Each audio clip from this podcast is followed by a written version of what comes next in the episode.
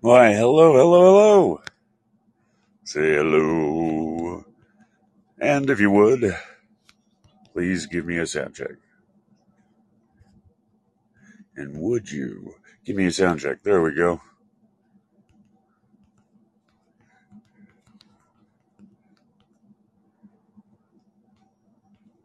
Thanks. Okay. Today I'm going to do something a little bit different. I found a fun, interesting, uh, short article. It's called The Art of Failing to Quit Smoking, an account of my war with Chantix by Benjamin Davis. It's about a seven minute read. Dr. Lee is a startling woman. If I stood in the middle of a field with my mother on one end, a smile and open arms, and Dr. Lee on the other, rolled up newspapers in each hand, and they both said, Come here, boy. Without a second's delay, I bound my way over to Dr. Lee. Not for safety, not for comfort or health, certainly not for a good ear scratching. I'd do it out of pure primal fucking fear. So when she told me it was a time for me to quit smoking, I had a horrible realization. I was going to have to ghost my doctor. I tried to quit smoking only once in 12 years. I went to a hypnotist. He told us it was okay to fall asleep, so I did. I lasted two days before I dug a half smoked cigarette out of the ashtray at Papa John's. It's the best goddamn cigarette I ever had. When Dr. Lee told me to quit smoking, she didn't blink. She never blinks. She looked at you like she's daring you to run. Do you have eye drops? I asked. No. She held my gaze across the office. It was such a tiny office. Ah, okay. I, I just had LASIK, so my eyes are like. Your eyes are dry because you smoke. Oh. You need to quit smoking. Hmm. Well, trying to focus on something other than her eyes. Nose was flat, no moles or discolored patches. She wore no earrings, no makeup, no necklace, nothing. Even her hair was pulled back so far you had no choice but to stare into those relentless eyes. I don't know if I'm ready, I said. You're ready. She turned to her computer and started typing, fast and brutal. I looked at the keyboard and saw that seven or eight letters had been stripped away. I doubt she noticed. She never looked down. I've been smoking a pack a day for twelve years, I muttered. She knew this already, but I hoped it might elicit some sympathy. Hmm, she said. I waited in silence while she typed, cringing as the keys broke down beneath her hard fingers. I'm prescribing you Chantix, she said. It might make you vomit, and your dreams will feel real. She held out a slip of paper, and, well, she didn't smile exactly. She lifted the corners of her lips at both ends and showed me her teeth. Took the paper and I ran. Truth is, I love cigarettes. I love everything about them. Smell, the taste, the way they hold you at night, run their fingers through your hair. Tell you the world doesn't really mean it. Chantix took this from me. It bit a chunk out of my brain and replaced it with wet sawdust. The best part turned out to be the dreams. When I shut my eyes at night, whole new worlds emerged. Dystopias, really. They were post apocalyptic scenes crushed cities, dirty and overcrowded train stations, walls, armed guards. In one, I was a camp counselor in an Arctic outpost, protecting children from polar bears. I failed.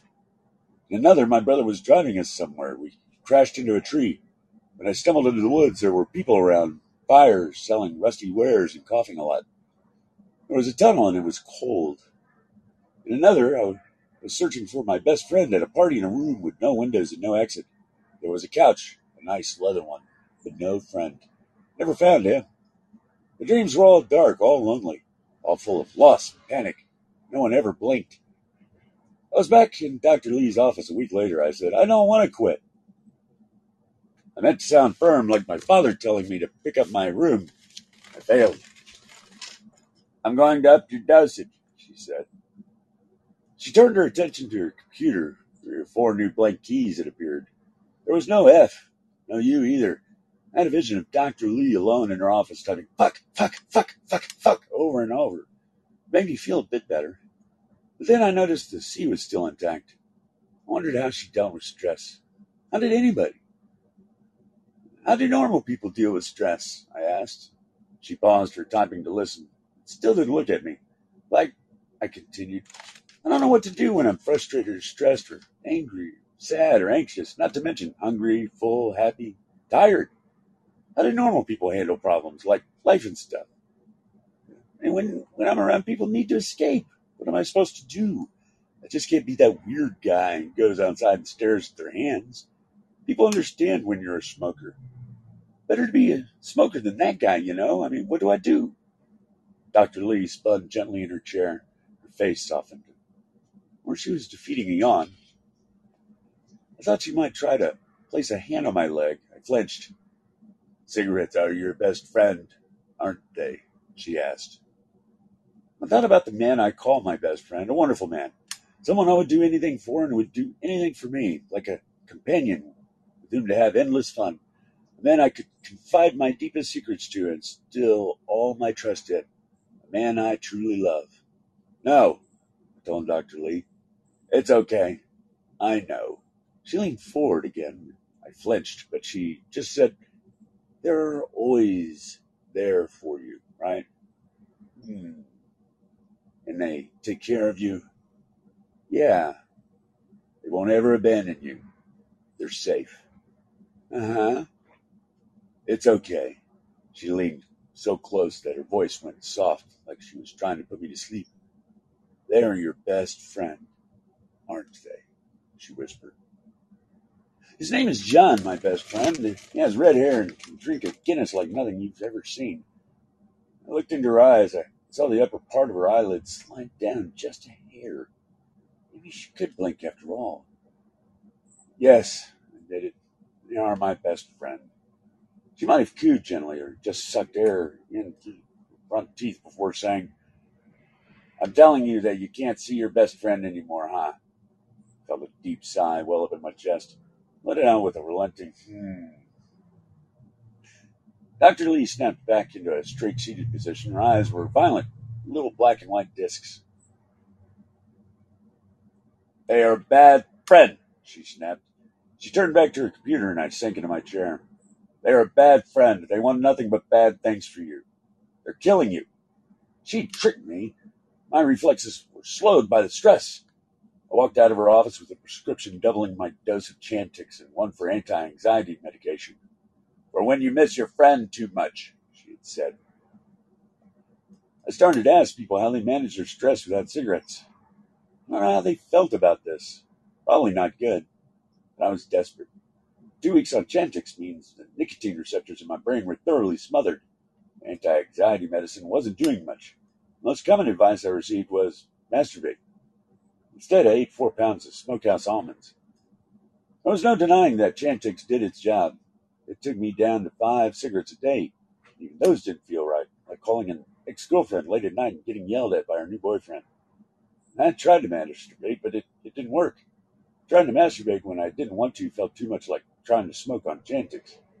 It made me sad. The night before I was supposed to go back to Dr. Lee, I dropped my last dose of Chantix. It was an accident, really. It rolled under the table, and that was like really far. That night I had even stranger dreams. I wasn't myself. I was just some guy who lived in a rustic old beach house who was having a family party, and a bunch of goth teenagers showed up. They lounged on the veranda, smoked cigarettes, made fun of me for being so lame. That dream guy was lame. Not me. He drank excellent wine and laughed really, really loudly. I drink Budweiser and then test my sobriety by trying to blow musical notes into the empty lip of the bottle. When I woke up, I found my last Chantix on the floor beside the table. I threw it away. I knew it was the last Chantix I'd ever see.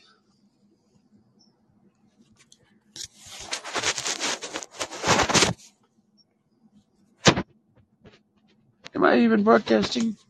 Okay. On the way to the clinic, I smoked and loaded my revolver of arguments.